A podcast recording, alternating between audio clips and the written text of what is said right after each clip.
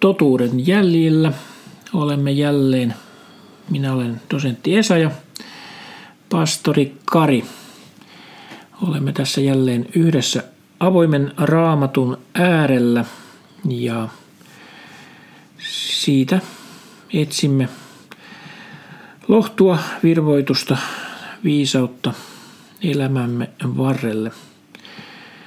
Tänään keskustelemme aiheesta lopun ajat raamatussa. Kertooko raamattu jotakin tulevaisuudesta? Joo, sehän se mielenkiintoista on, että, että raamattu kertoo tulevaisuudesta. Ja, ja ennen kuin tästä jatkan eteenpäin, niin haluan, haluan niin kuin kaksi tällaista pientä asiavirhettä korjata, että aikaisemmin sanoin, että, että Jerusalemin temppelin tuhosi vuonna 70 Tiberius, ja, ja kyseessä ei ollut siis keisari Tiberius, vaan Tiitus, Vespasianuksen poika, josta myöhemmin tuli myös keisari. Ja, ja sitten kun puhuin lopun ajoista liittyen islamiin ja, ja miten he odottaa tätä Mahdia, niin hän ei ole 12 profeetta, vaan 12 imaami. Hyvä tällaiset pienet tarkennukset. Mutta lopun ajoista, että kyllä raamattu, raamattu puhuu, puhuu niistä ja itse asiassa jos äkkiseltään verrataan näihin, näihin muihin maailman, maailman katsomuksiin, niin, niin nämä monoteistiset uskonnot, juutalaisuus, kristinusko, islam puhuu lopun ajoista. Sekulaarissa maailmankuvassa taas ateismissa, humanismissa ja niin edespäin ei ole mitään mitään niin kuin lopun aikaa. Et ihminen, ihminen kun kuolee, niin kaikki loppuu siihen ja ei ole mitään tällaista, tällaista jotain kuvaa siitä, mitä, mitä niin kuin tämä loppu olisi. Samatenhan myöskin näissä idän uskonnoissa, hindulaisuudessa, buddhalaisuudessa, ei siinä, näissä uskonnoissa ei olla edes kiinnostuneita oikeastaan tulevaisuudesta, koska se koko aikakäsitys on tällainen kehämäinen. Kaikki kiertää kehää, joten tavallaan kaikki kiertää ja uusiutuu. Sen sijaan juuri kuten mainitsit monoteistisissa uskonnoissa, niin se aikakäsityshän on lineaarinen. Eli kaikella on alku ja kaikella on myöskin loppu. Joten siksi näissä uskonnoissa siihen myöskin tulevaisuuteen kiinnitetään huomiota. Ja tulevaisuus ei välttämättä ole samanlainen kuin menneisyys. Ihan totta. Ja jos raamatun alkulehillä nähdään, että kaikki alkoi hyvin Jumalan yhteydestä. Ja, ja sitten kun luetaan raamattu läpi, ja, ja raamatun viimeinen kirja on ilmestyskirja, ilmestyskirja loppuu, että kaikki päättyy hyvin Jumalan yhteyteen taas taas siihen, siihen niin kuin olotilaan, mihin ihminen alun pitäänkin luotiin. Ja, ja, ja toki sit, niin kuin me tänään tässä lopun aikoja tutki, tutkiessa, niin nähdään myös se, että, että Jumala ei pakota ketään yhteyteensä. Hän, hän niin kuin kutsuu ja kutsuu tämän evankeliumin uskomisen kautta, niin niin yhteyteensä ja tähän iankaikkiseen elämään. Mutta lopun ajoista on, on hyvä tietää, että, että raamattu ei pelottele niin. Vai mitä? Tämä on varmaankin se ehkä keskeisin viesti, jonka itse olen raamatusta löytänyt, että se ensinnäkin siis raamattuhan puhuu aika paljon tulevaisuudesta. Että tästä on erilaisia laskelmia, mutta sanotaanko noin karkeasti, että kolmasosa raamatusta mm. on profetiaa. Eli sellaista sanomaa, joka jotenkin pyrkii kuvaamaan tulevaisuutta suhteessa siihen kirjoitusajankohtaan. Eli raamattu on täynnä profetiaa Siellä on esimerkiksi vanhassa testamentissa on yli sata profetiaa tulevasta Messiasta, hänen ensimmäisestä tulemuksestaan, joka toteutui pilkun tarkasti Jeesuksen mm. elämän kohdalla. Ja sitten itse asiassa raamatussa on viisinkertaisesti enemmän profetioita vielä hänen toisesta tulemuksesta. Ja näin me pääsemme tähän meidän tämän päivän aiheeseen. Mutta että, joten raamatun kuva tulevaisuudesta on ennen kaikkea lohdullinen ja toiveikas. Eli raamattu ei pyri pelottelemaan. Mm. Ja se ei ole myöskään se, mitä me nyt halutaan tässä, tässä kenellekään välittää. Päinvastoin. Että raamatusta me löydämme Jumalan hyvän suunnitelman ihmiskunnan kohdalle ja meidän, sinun ja minun kohdalle. Ja se on iloinen, valoisa ja toiveikas. Mm. Vaikka toki siihen ennen kuin me sinne lopulliseen päämääräämme pääsemme, niin Raamattu kyllä realistisesti kuvaa, mitenkä ihmiskunnan historia on täynnä vaikeuksia, sotia, nälänhätiä, kulkutauteja. Ja niitähän me tässä nyt olemme viime päivinä ja vuosinakin saaneet todellakin kokea.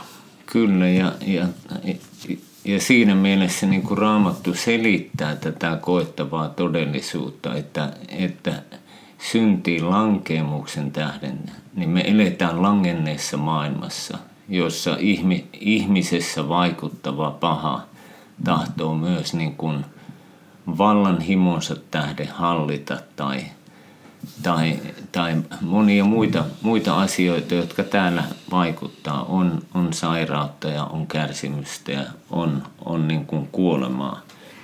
Mutta että mitä tämä sana lopun aika sitten niin kuin merkitsee, niin, niin siinähän puhutaan tällaisesta seitsemän vuoden aikajaksosta, joka, joka tulee tapahtumaan, tai itse asiassa jos vähän, vähän mennään taaksepäin, niin sanoit, että lopun aika alkoi siitä, kun Jeesus palasi taivaaseen ja pyhä henki vuodatettiin. Jeesus sanoi näin, näin että tämän valtakunnan evankeliumi julistetaan koko maailmassa todistukseksi kaikille kansoille ja sitten tulee loppu. Eli siinä Jeesus puhuu tästä lopusta ja nyt on kulunut lähes 2000 vuotta, eli vuodesta 30, jolloin Jeesus ristiinnaulittiin, me eletään vuotta 2022, lähes 2000 vuotta on kulunut tätä aikaa, jolloin, jolloin niin kuin evankeliumi on julistettu kaikille kansoille. Kyllä, ja nykyaikainen tekniikkahan mahdollistaa sen, että todella se evankeliumi kuuluu jokaisessa maailman kolkassa tälläkin hetkellä. Se on mahdollista ottaa vastaan. Samoin kun, kun niin kuin raamattu on ollut, ollut jatkuvasti, monet ei sitä tiedä, maailman painetuin, maailman myydyin kirja. Ja, ja sitä, sitä raamatun kääntäjät on, on kääntänyt eri kielille ja, ja murteille. Ja sekin on nopeutunut kovasti tämän, tämän tek, tekniikan myötä. Eli todellakin me halutaan painottaa sitä, että se raamatun kuva näistä lopunajoista on lohdullinen ja siinä on juuri se kristillinen toivo siitä, että Jumalan kädessä on ihmiskunta. Eli kaikki mitä tapahtuu, tapahtuu hänen tahtonsa ja sallimuksensa mukaan. Ja tämä antaa voimaa kestää vaikeiden aikojen läpi. Että raamattu ei todellakaan pelottele ketään. Nykyään uutiset, nykyään media, sehän pelottelee. Media käyttää tämmöistä hyvin raflaavia ja pelottelevia otsikointeja, jotta saadaan mahdollisimman monta klikkausta aikaan. Ei enää puhuta, että, että huomenna sataa lunta, vaan sanotaan, että huomenna tulee lumi, lumimyrsky tai, tai valtava lumikaos. Joten kun me luetaan uutisia ja kuunnellaan uutisia, niin se saattaa meissä herättää pelkoa. Mm. Mutta raamatun lukeminen päinvastoin pitäisi helpottaa niitä pelkoja, kun me kuljemme Jeesuksen kanssa tätä ajallista elämäämme. Sepä. No joo, mennäänkö siihen ensimmäiseen suureen tapahtumaan, jota, joka, joka on tämmöinen, tämmöinen, josta tämä lopun ajan seitsemänvuotinen ajanjakso alkaa. Ja se alkaa aika dramaattisella tavalla. Ja, ja, ja siitä voitaisiin käyttää tai siitä käytetään tällaista, tällaista sanaa kuin ylöstempaus tai tempaus.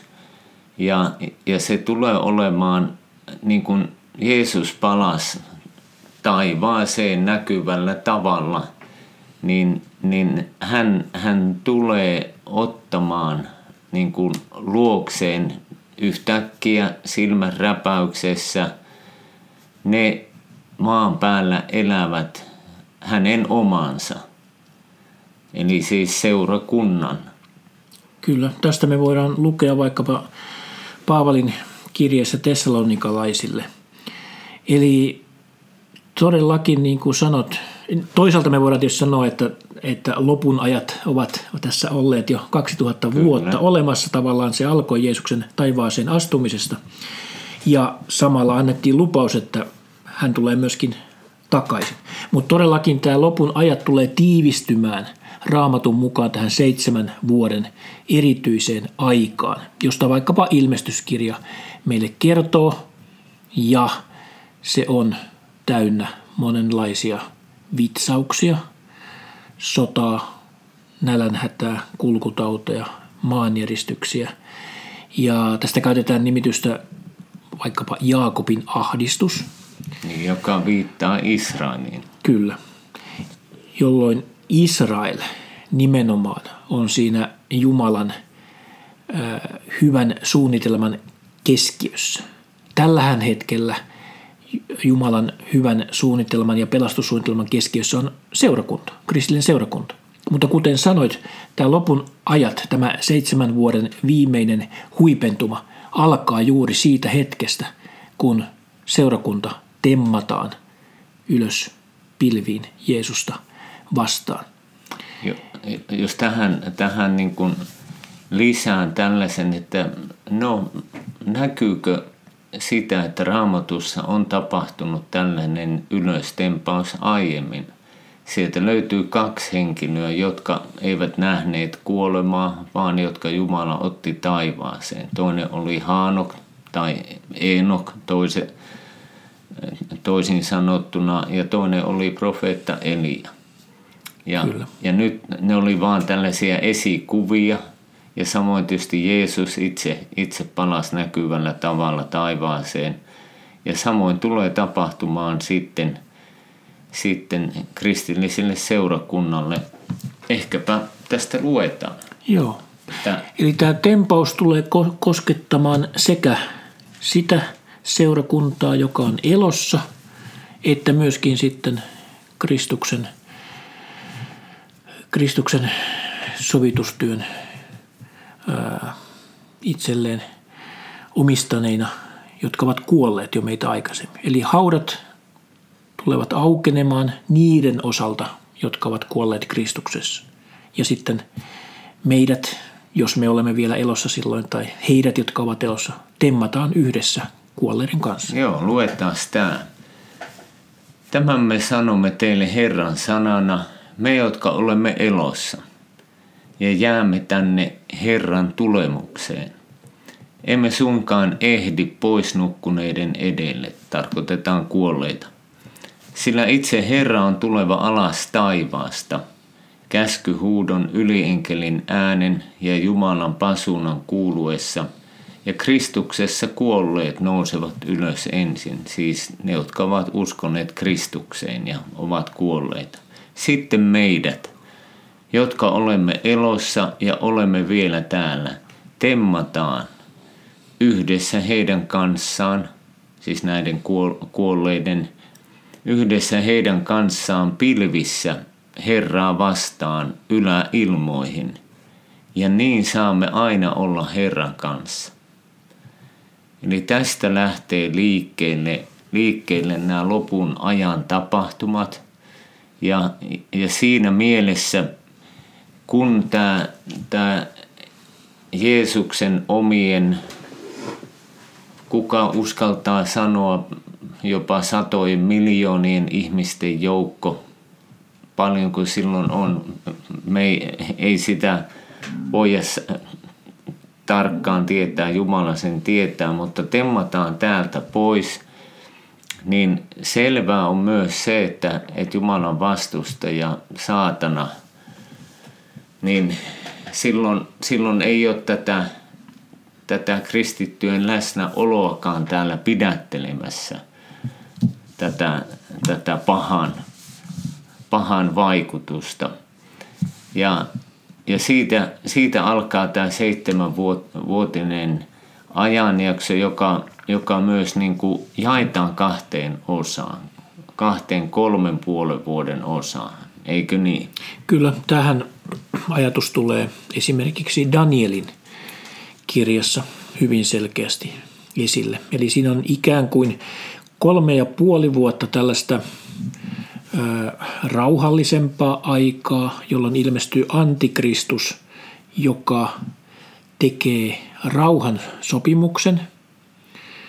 Ja tähän liittyy muun muassa se, että tuolloin Israelissa temppeliuhri toimitukset ovat jälleen käytössä. Mutta sitten tämän kolmen ja puolen vuoden jälkeen antikristus paljastaa todellisen luonteensa.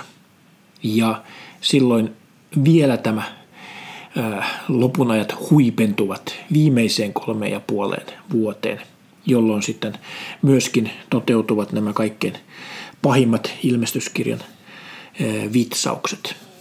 Mutta korostaisin sitä, että ainakin se kuva, mikä meillä on raamatusta, on se, että kun me puhumme tästä seitsemästä vuodesta, Jaakobin ahdistuksen ajasta tai vihan ajoista, niin raamattuhan lupaa uskoville, että Herra pelastaa meidät tulevasta vihasta.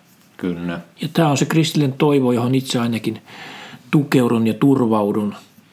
Eli kannattaa todellakin Jeesuksen omana elää ja vaeltaa, jotta tähän lopun aikaan nähdäkseni ei silloin joudukaan. Aivan.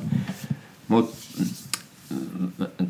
jos, jos katsoo kirjallisuutta tai elokuvia, siellähän vilahtelee aika useinkin nykyään antikristus. Siis ja, ja hänestä, hänestä niin kuin puhutaan, tämä sana antihan tarkoittaa niin kuin joko vastaan, eli Kristuksen vastustaja, tai sijaan, niin kuin Kristuksen sijainen, mutta joka tapauksessa henkilö, joka on täysin vastakkainen kuin Jeesus on.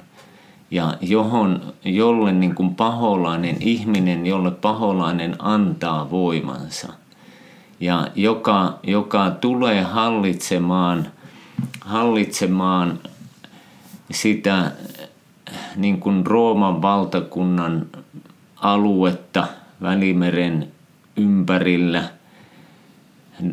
Danielin kirjassa siitä, siitä puhutaan, puhutaan, miten se virkoaa jälleen ja, ja, ja tämä antikristus tulee, tulee erityisesti sitä aluetta hallitsemaan. Toki hänen vaikutuksensa sitten varmaan on laajempi koko maailmaan, mutta se on se hänen, hänen niin kuin valtakuntansa, jossa myös sitten tulee toteutumaan tämä luku 666. Eikö se ole niin, että, että, että se on se tämän antikristuksen tai pedon, niin kuin häntä sanotaan ilmestyskirjassa, joka muuten erityisesti keskittyy pääosaltaan juuri siihen, mitä tapahtuu Israelissa ja juutalaisille ja Jerusalemissa. Mutta että tässä pedon valtakunnassa niin kukaan ei voi ostaa eikä myydä ilman sitä merkkiä ja että siihen merkkiin liittyy myös se, että ihminen, joka sen merkin ottaa, niin hän tietoisesti palvoo tätä antikristusta. Joo, tämä pedon merkkihän on tämmöinen mystinen vertauskuva ilmestyskirjassa, josta paljon populaarissakin kirjallisuudessa spekuloidaan. Ja, mekään emme nähdäkseni vielä oikein tiedä, mikä se pedon merkki oikeasti tulee olemaan. Kuten sanoit, se tulee olemaan jonkinnäköinen viimeinen sinetti siitä, että ihminen, tuo ihminen, joka sen merkin itsensä hyväksyy, niin hän on sitten peruuttamattomasti paholaisen omaisuutta. Mutta että nähdäkseni tämä peronmerkki otetaan käyttöön vasta tämän tempauksen jälkeen. Joten voi olla, että me nyt jo näemme jotakin esikuvia tulevasta peronmerkistä. Liittyykö se johonkin siruihin tai johonkin, en tiedä. Mutta joka tapauksessa vielä tällaista peronmerkkiä ei ole käytössä. Mutta mielenkiintoista sinällään on se, että – on olemassa näitä, näitä niin kuin teknisiä juttuja, vaikkapa siru yhtenä esimerkkinä, joka jos laitetaan vaikka oikein käden ihon alle, se, niin, kuin, niin siihen voidaan ihmisen kaikki henkilötiedot, jopa niin kuin pankkijututkin laittaa, jolloin, jolloin tämä nimenomaan ostaminen ja myyminen, mihin se liittyy – tai tällaisen skannaus, tällaisen niin kuin tiedon välittyminen olisi, olisi niin kuin helppoa ja sitä ei toisaalta voisi varastaa. Identiteettiä ei voisi varastaa. Että mielenkiintoista on, että, että tekniikka tällaiseen on, on jo ollut, ollut niin kuin valmis. Onko se sitten tosiaan siru siitähän ei raamattu kerro, mutta kuitenkin se kuvaa tämän asian olemuksen. Mutta tosiaan tämä on tämmöinen pieni yksityiskohta, mutta että, että seitsemän vuotta kun alkaa, niin, niin sitten se on oleva niin vaikeaa aikaa täällä maailmassa, etenkin pedon valtakunnassa siis – Rooman, entisessä Rooman valtakunnassa, mutta erityisesti sitten se puoli, puoli välissä tämän kolmen puolen vuoden aikaan, kun, kun tämä antikristus paljastaa itsensä ja luonteensa ja alkaa, alkaa tuhota juutalaisia. Ja heidät ajetaan sieltä, sieltä omasta maastaan pitkälle sitten sinne Jordanian Petran tietämin niin kuin vuorille tai kallioille. Ja, ja he saa kokea myös sellaista Jumalan varjelusta. Mutta toki, toki siellä moni juutalainen menettää myös henkensä.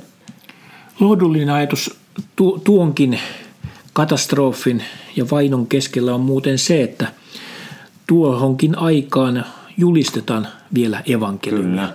Joskaan niin, että silloin ei ole enää seurakunta julistamassa evankeliumia, vaan silloin se evankeliumin julistustehtävä on annettu Israelin kansalle. Sille kansalle, jolle se evankeliumi alun perin annettiinkin Jeesuksen aikana. Kyllä. Ja, ja, ja sit,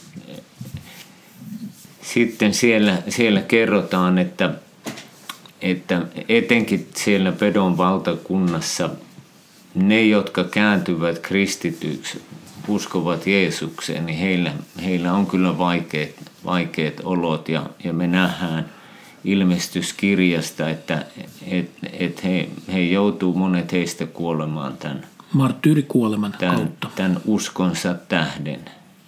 Kyllä. Mutta, mutta kuitenkin he pelastuvat kuitenkin iankaikkiseen elämään, Kyllä. joka on kuitenkin ehkä se tärkeä ja lohdullinen viesti heillekin. No pari asiaa, jotka tapahtuu silloin, kun tämä seurakunta on, on temmattu sinne, sinne Jeesuksen luo sinne ylä, yläilmoihin. sehän on oleva toinen todellisuus, siis toinen dimensio tavallaan ja, ja, ja kristityt saa tällaisen samanlaisen iankaikkisen ruumiin, joka oli Jeesuksella, kun hän oli noussut, noussut kuolleista ja joka ruumis ei kuole koskaan ja jossa me tunnemme edelleen toinen toisemme. Kyllä. Ja, ja, ja joka muuten on, joka ei ole pelkästään joku sellainen eteerinen henki, joo. vaan Raamattuhan puhuu tästä ylösnousemusruumista kuitenkin ruumiina. Siinä mielessä, että se on kuitenkin fyysinen olomuoto, jossa me esimerkiksi voimme syödä ja juoda. Kyllä. Ja siksi Raamattu kuvaakin sitä, sitä olotilaa tai paikkaa, mihin meidät temmataan. Meidät temmataan Jeesuksen kanssa Karitsan häihin. Ilmestyskirjahan käyttää tästä tällaista kuvaa. Suuren juhlaan. Niin, eli siellä meillä on notkuvat juhlapöydät tiedossa. Joo, ja, ja, ja kaksi tällaista tärkeää asiaa on, että muut kuolleet, siis jotka ovat kuolleet, mutta eivät ole uskoneet tätä evankeliumia, he, heidän ylösnousemus ei vielä tapahdu, eikä he saa vielä tätä ylösnousemusruumista.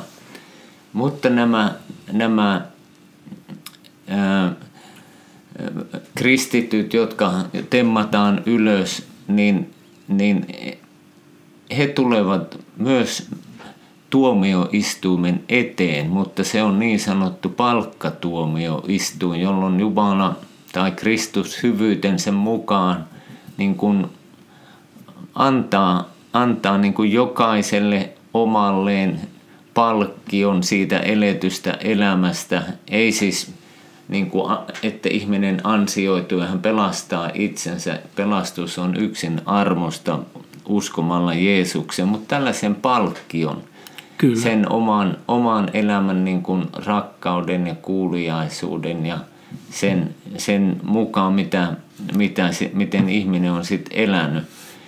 Ja tosiaan siellä tulee olemaan sitten suuret juhlat ja ja kun sitten tapahtuu tämä Jeesuksen varsinainen paluu tänne maan päälle öljymäille tämän seitsemän vuoden ajan lopussa, niin myös kaikki nämä, nämä pyhät, niin kuin Raamattu sanoo, siis Jumalan, Jumalan omat, niin palaa yhdessä hänen kanssaan ja, ja myös, myös suuren, suuren enkelijoukon joukon myötä. Eli me nähdään, että kun me puhutaan niin kuin uskon tunnustuksessa, me, me julistamme uskomme ruumiin ylösnousemukseen, niin näitä ylösnousemuksia on itse asiassa useita, tai se tapahtuu eri vaiheissa, Joo. riippuen siitä, oletko kuollut Kristuksessa vai, vai etkö. Ylösnousemuksia tapahtuu eri vaiheissa, ja samaten myöskin siis tämä Jeesuksen toinen tulemus – tavallaan tapahtuu eri vaiheissa. Siinä on tämä ensin tämä tempaus, joka koskettaa nimenomaan seurakuntaa, ja sitten on se Jeesuksen paluu kuninkaana kunniassaan kaikkien pyhien kanssa. Tavallaan se Jeesuksen toinen, toisen tulemuksen toinen vaihe. Joten, joten tämä ehkä niin selittää sen, miksi kun me luemme raamattua ja luemme näistä lopun ajoista, niin siellä välillä ikään kuin – tuntuu ehkä, että, että siinä puhutaan niin ristiriitaisista asioista. Mutta siinä pitää Aivan. juuri erottaa ja olla tarkka siitä, että puhuuko raamattu silloin Jeesuksen toisen tulemuksen tästä tempausvaiheesta vai siitä paluusta kuninkaana. Jota myös kutsutaan vanhassa testamentissa Herran päiväksi. Kyllä.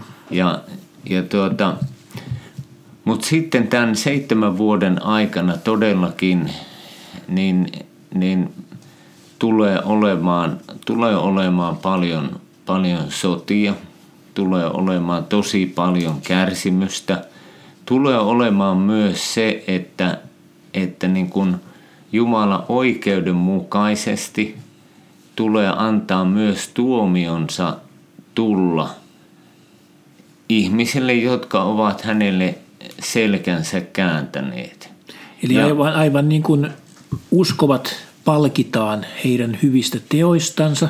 Kuten sanoit, tässäkin on hyvin tärkeää pitää tämä kristillinen näkemys selkeänä. Eli me pelastumme yksin armosta, yksin Jeesuksen Kristuksen sovitustyön tähden, mutta meidät palkitaan, hyvät teot palkitaan, niin vastaavasti myöskin paha saa palkkansa. Eli kaikki se pahuus, mitä ihmiskunnan historiassa on tapahtunut, niin sekin saa rangaistuksensa. Ja juuri tuossa seitsemän vuoden vihan aikana ja ennen kaikkea sen viimeisen kolme ja puolen vuoden aikana näin sitten todellakin tapahtuu. Kyllä, vaikka, vaikka sitten, sitten jokainen tuomitaan yksilönä sitten vähän, vähän myöhemmin, mutta myös Vielä sitten viimeisellä tuomiolla. Kyllä, mutta että, että tänä aikana, aikana täällä maan päällä tulee olemaan, niin kuin ilmestyskirja kertoo sit näistä tuomioista, siihen liittyy – liittyy niin kuin monen, monenlaisia, sitä kuvataan, sielläkin on erilaisia niin kuin vaiheita, on, on niin kuin pasunan ääniä ja on, on näitä vihan maljoja. Sinettien avaamisia. Sinettien avaamista, mutta yksi tämmöinen yksityiskohta on, että, että kun – kun ihmiset näkee näiden tuomioiden tavallaan tulevan, niin sen sijaan, että, että ihmiset nöyrtys ja, ja pyytäisi Jumalan armoa, niin ihmiset, ihmiset sen sijaan pilkkaavat sitä enemmän Jumalaa. Tavallaan se henki on jotain sellaista karmeeta sinä, sinä aikana. Kaiken kaikkiaan se tulee olemaan niin, niin – ihmiset on silloin todella julmia toisilleen ja, ja, ja tuota, meidän on vaikea sitä kuvitella, mutta, mutta että vaikka, vaikka tuota tapahtuu kaikkia näitä, näitä tuomioita, niin ihmiset, ihmiset pilkkaa. Toki silloin, silloin niin kuin sanoit, niin, niin kyllä silloin myös ihmisiä tulee uskoa. Mutta etenkin tässä Pedon valtakunnassa. Ja sitten, sitten siellä tapahtuu myös suuri tämmöinen ihan, ihan armeijoiden kokoontuminen ja hyökkäys. Ja minnekäs se hyökkäys kohdistuu? No, minnekäs muualle kuin juuri sinne äh, raamatun maailmankuvan polttopisteeseen, niin maailman napaan, eli Jerusalemia ja Israelin maata kohtaan. Eli ilmestyskirjahan ja moni myöskin vanhan testamentin profeettakirjahan kuvaa tätä ää, taistelua, josta, joka tullaan käymään Israelin tasangolla, eli Harmagedonin tasangolla.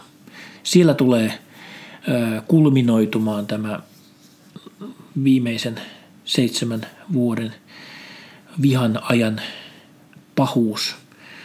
Ja siellä kaikki maailman joukot tulevat hyökkäämään Israelia, Jumalan kansaa vastaan.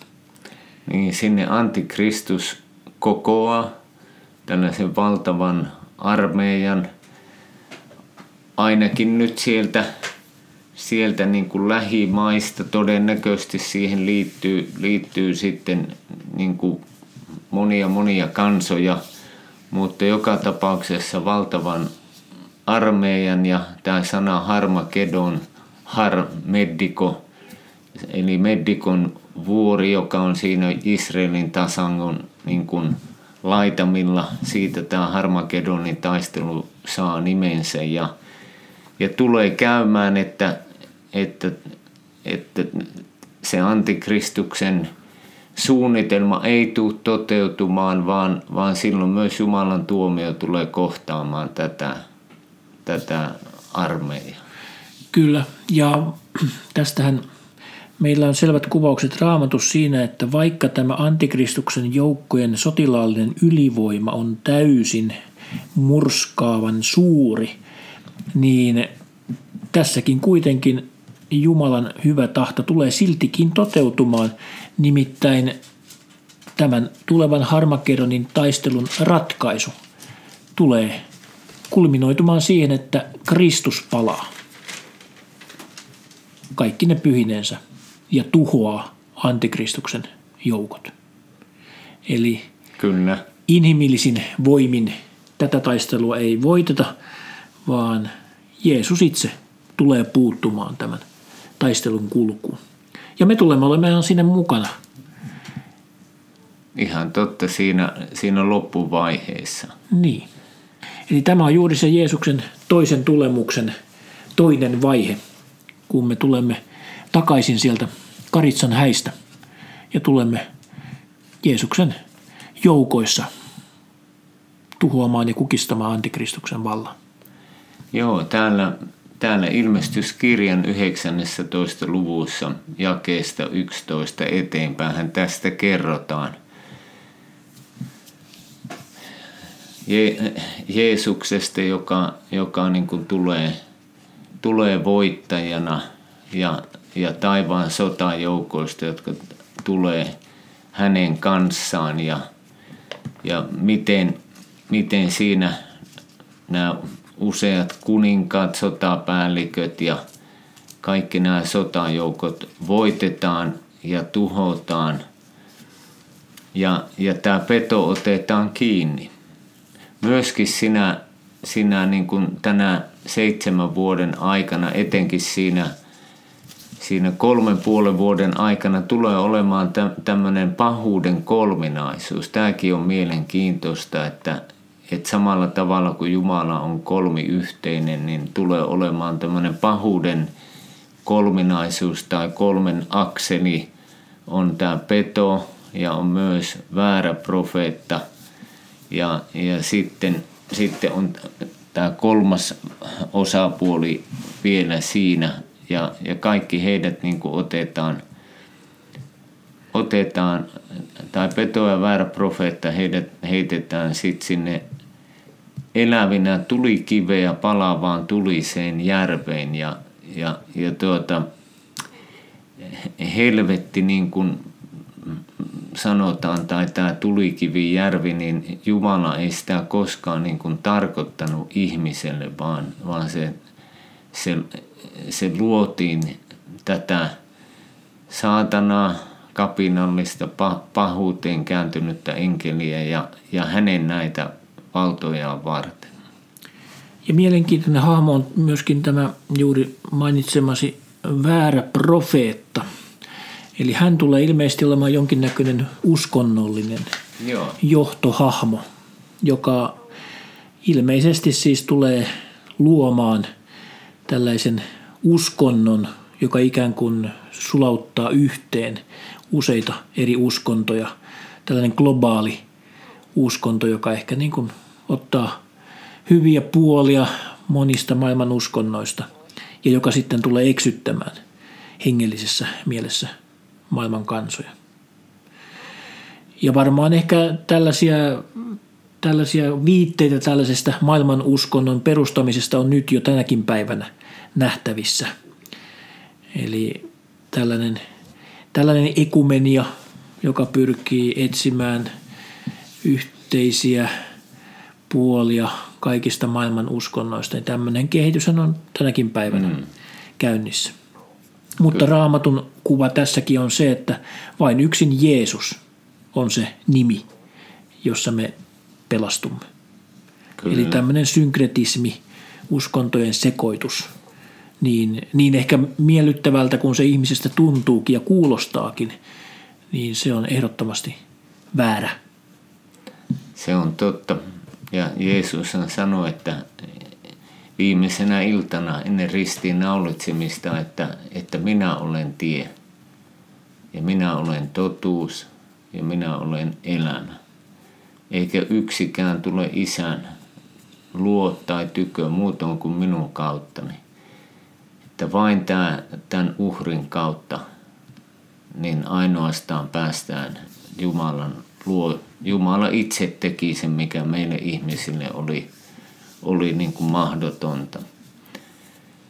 Mutta sitten, sitten kun nämä, nämä järkyttävätkin tapahtumat, niin kuin mitä, mitä tapahtuu silloin maan päällä, etenkin viimeisen kolmen puolen vuoden aikana on, on tulleet päätökseen ja, ja peto ja väärä profeetta on heitetty tulikivijärveen. Nämä, nämä sotajoukot tuhottu ja saatana sidottu tuhanneksi vuodeksi, niin alkaa tuhannen vuoden rauhan jakso täällä maan päällä. Tästä ei varmaan hyvin paljon edes puhutakaan, mutta näin raamattu hyvin selvästi kertoo.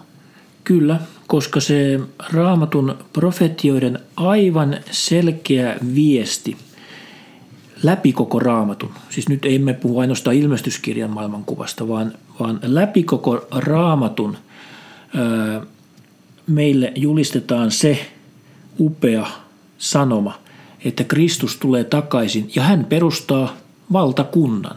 Hän tulee todellakin kuninkaana hallitsemaan – ja hän tulee hallitsemaan maan päällä todellakin tuhat vuotta. Tämä on monessa raamaton kirjassa aivan selkeästi sanottu. Joten, joten tästä voidaan tietysti esittää erilaisia näkemyksiä ja yrittää tätä vertauskuvallistaa.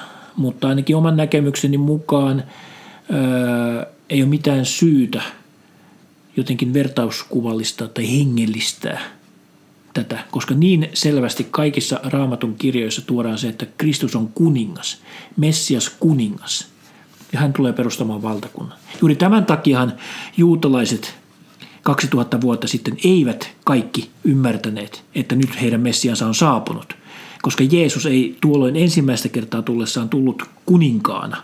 Hän ei kukistanut Rooman valtakuntaa, mutta hän tulee sen tekemään ja hän tulee todellakin perustamaan kuningaskunnan ja hallitsemaan ihan konkreettisesti kuninkaana. Ja silloin nämä viimeisetkin raamatun profetiat Messiasta koskien täyttyy.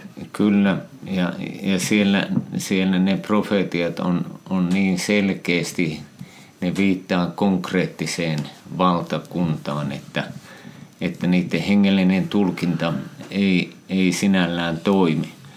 Mutta jos niin kuin miettii tätä vielä, että että ajattelen, että, että, että ihmiskunta sieltä ihan, jos lasketaan noin näiden raamatun sukupolvia ja katsotaan ihmisten ikää, mitä raamattu kertoo, että, että ihmiskunta on ollut noin 6000 vuotta täällä maan päällä, niin, ja, ja on ollut tämä lankemuksen aika – paljon kärsimystä, kuolemaa, väkivaltaa, pahuutta, niin tulee olemaan tuhat vuotta, kun rauhan ruhtinas, niin kuin Jeesus onkin, hallitsee Jerusalemista, sielläkin taas, joka on, joka, jonka nimi tarkoittaa rauhan kaupunki. Rauhan ruhtinas, kuningasten kuningas ja herrojen herra Jeesus hallitsee. Millaista on elää silloin, kun kun Jumala on, on sitonut pahan. Ja saatana, saatana on siis sidottu, eikä ole pahuutta täällä, täällä maan päällä sillä tavalla. Tästä raamattu kuvaa, mitenkä tämän tuhannen vuoden aikana luomakuntakin uudistuu. Kyllä. Jeesus tulee palauttamaan tämän maapallon ilmastonkin alkuperäiseen kuntoon. Että siinä mielessä ehkä meidän ei tarvitse olla niin kauhean huolissaan tästä ilmastonmuutoksesta, koska, koska tämä tietenkin me, me elämme mahdollisimman vastuullisesti tässäkin mielessä. Mutta että maapallon ilmasto tulee palaamaan siihen alkuperäiseen, lähes paratiisin omaiseen tapaansa. Eli tämä viimeinen tuhat vuotta, niin eikö tässä näy sellainen ö, Jumalan ajan lasku tapa, joka jo näkyy siis Raamatun ensimmäisessä luvussa, että on kuusi päivää teet työtä ja sitten seitsemäs päivä on lepopäivä. Niin eikö tässä juuri toteudu? Raamatussa on jossakin sanotaan, että Jumalan silmissä yksi päivä on niin kuin tuhat vuotta. Mm. Niin itse ainakin ajattelisin näin, että ihmiskunnan historia tässä nyt melkein on se 6000 vuotta jo ollut olemassa. Tässä on ollut työtä ja vaivaa, mutta pian koittaa tämä sapatti, tämä lepo, viimeinen tuhat vuotta, jolloin ihmiskunta saa levätä hyvän kuninkaan ää, valtakunnassa. Kyllä, ja, ja nimenomaan niin kuin ajattelen sitä, että, että tämä lepo on myös rauhaa, eheyttä, sellaista, että kaikki on kunnossa. Tästä vanha testamentti kuvaa, että silloin susi ja karitsa yhdessä niityillä vaeltavat ja, ja ihmiset saavat nauttia oman puutarhansa hedelmistä – ja tosiaan keletään rauhan valtakunnassa ja ihmisen ikä tuolloin on, palaa sinne alkuperäisille lukemille. Puhutaan siis jopa satojen vuosien eliniästä keskimäärin.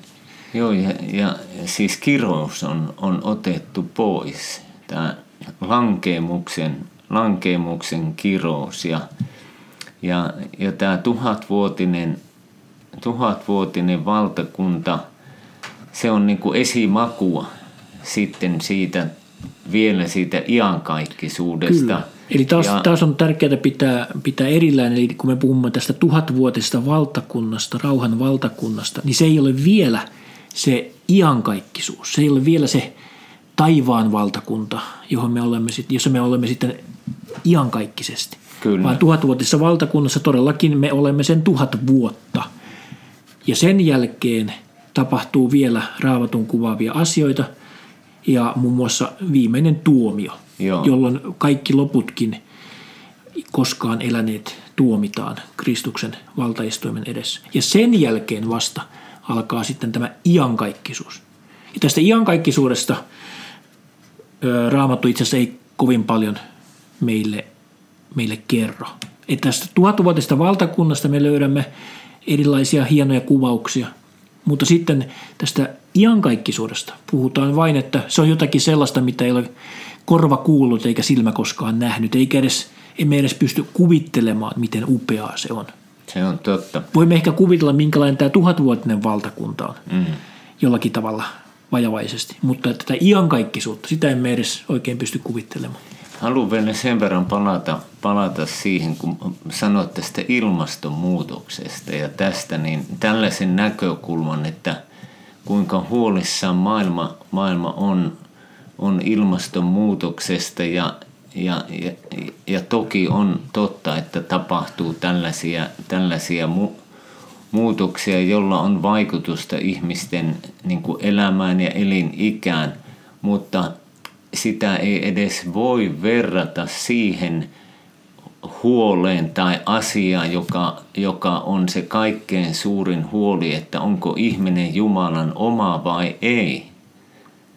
Se on se, jolla on ihan kaikkinen merkitys. Jumala laittaa asiat kaikki kuntoon kerralla. Hän uudistaa sitten, sitten niin tämän tuhannen vuoden jälkeen, kun kun tapahtuu tämä iankaikkisuus, niin hän uudistaa tämän maapallon. Tämä tulee olemaan jotain vielä aivan käsittämätöntä. Merta ei silloin enää ole. Vesiä kyllä on olemassa. Sitten me nähdään, että, mutta merta ei enää, enää ole. Ja, ja, ja todellakin sitä on edeltänyt tämä viimeinen, viimeinen tuomio, joka joka, josta puhutaan, että se on tämmöinen valkoisen valtaistuimen tuomio tai varmaan se kirkkaus, Jumala itse on, on niin suuri kirkkaus, että se hohtaa sellaista valoa. Ja sen edessä sitten jokaisen ihmisen on niin kuin astuttava luojansa eteen. Ja, ja, ja se tärkein kysymyshän oli, että otitko vastaan sen armon ja anteeksi antamuksen, jonka Jumala valmisti pojassaan. Ja, ja ihmisen ei, ei tarvitsisi mitään omia ansioita sinne tuoda, vaan, vaan siis se usko Kristukseen olisi riittänyt, mutta sinne tulee kaikki ihmiset. Adolf Hitleristä kaikkeen, kaikkeen muuhunkin. Ja, ja, ja sitten heidän paikkansa on siinä – tuli kivijärvessä, mikä on valmistettu saatanalle ja hänen enkeleilleen. Kyllä, eli kun me ollaan tässä nyt oltu raamatun tulevaisuuden kuvan ja profetioiden edessä, niin tämä on juuri se tärkein viesti, jonka mekin tässä halutaan välittää. Eli ota Jeesus vastaan elämäsi Herraksi. Koska mitä tahansa pahoja asioita tässä maailmanhistoriassa onkaan tapahtunut ja vieläkin tulee tapahtumaan, niin jos olet Kristuksen oma, niin olet kuitenkin turvassa. Ja sinun tulevaisuutesi on valoisa. Se tulee sisältämään hienoja aikoja. Karitsan häät, seitsemän vuotta, tuhatvuotinen valtakunta, iankaikkisuus. Voi miten hienoja aikoja on meille luvattu raamatussa.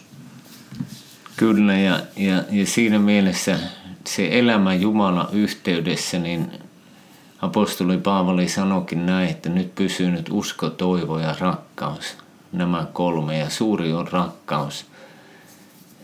Meidän Jumalamme, joka on meidät luonut, hän, hän on rakastava, armahtava Jumala, mutta hän on myös pyhä ja oikea, täysin oikeudenmukainen. Ja ja tämän, tämän takia juuri me aloitimme tämän keskustelun siitä, että tämä raamatun tulevaisuuden kuva on lohdullinen, toiveikas ja valoisa. Eli paremmat ajat ovat edessä. Ja tietysti näiden raamatun profeetioiden tutkiminen on aina itseänikin kiehtonut ja se on ihan mielenkiintoista ja jännääkin puuhaa. Mutta että rohkaisisin kaikkia lukemaan raamatun myöskin näitä profeetallisia tekstejä, Danielin kirjaa, Hesekielin kirjaa, ilmestyskirjaa. Jeesuksen omia sanoja, Jeesuksen, 24. Kyllä, joka oli tämä suuri 25. Jeesuksen lopun ajallinen puhe. Eli eh, tässä sinänsä, että kun me puhumme näistä raamatun profeetioista, tässä ei ole mitään äh, sellaista – kyseenalaista tai pahaa. Et itse asiassa, jos me luetaan Johanneksen ilmestyskirjasta, siellä heti ensimmäisen luvun kolmas jae sanoo näin, että autua se, joka lukee, ja autuat ne, jotka kuulevat tämän profetian sanat ja ottavat vaarin siitä. Mm. Eli raamattu itse, tai Jeesus tässä, itse kehottaa meitä tutkimaan raamatun profetioita. Hyvin tai itse asiassa eipä missään raamatun kirjassa ole näin jyrkkää sanaa, että, että se, joka todella lukee ja sen mukaan tekee, niin se on todella autuas. Eli Siuna. se, mitä me tässä nyt olemme Kari kanssasi tehneet, niin olemme tässä vain toteuttaneet Jumalan tahtoa sinänsä. Mm. Eli emme ole missään, missään kummallisissa, mystisissä salaisuuksissa, vaan ihan sellaisissa asioissa, mitä me voimme raamatun lehdiltä aivan selkeästi lukea. Kyllä. Näiden ajatusten kanssa me, me päätetään tämä podcast ja toivotaan, että, että itse kukin niin mietit näitä asioita ja punnitset, että onko nämä totta, totuudellisia, voiko näiden varaan koko elämän rakentaa. Ja niin kuin niin kuin Esa sanoit, että, että joka, joka kuulee ja ottaa niistä vaarin, on, tarkoittaa sitä, että että että joka uskoo ja, ja myös elää niiden mukaan, että, että ne on totta ja miten, miten tämä Jeesuksen herraus myös vaikuttaa arkipäivän elämään, niin, niin sillä, si, siihen kätkeytyy siunaus. Kyllä. Jos emme tässä ajassa tapaa, niin – niin hyvä kuulija, tavataanhan viimeistään sillä Karitsan häissä. Siunausta päivääsi.